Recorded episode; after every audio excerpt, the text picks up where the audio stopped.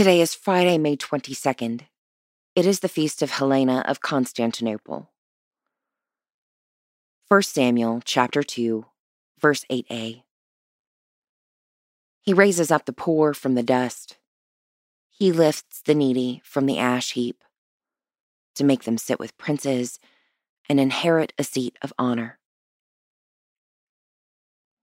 God shows up in the hair salon, on the faces of customers, and in the hands of the stylists. A remarkable ministry in Houston, Texas offers free haircuts to homeless people, hospice patients, and anyone else who needs a gentle healing touch.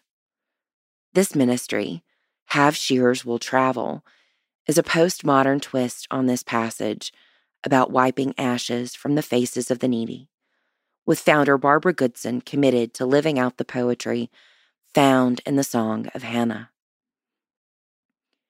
From humble beginnings in 2015, this ministry now operates a mobile hair salon, providing 8,000 free haircuts a year and working to bring the kingdom of God to everyone they meet.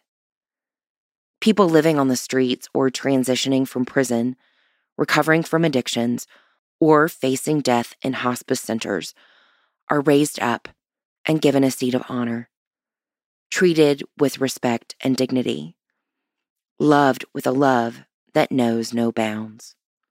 Pray for the Diocese of Leicester in England, the Diocese of Southern Virginia, and the Diocese of Gloucester, also in England.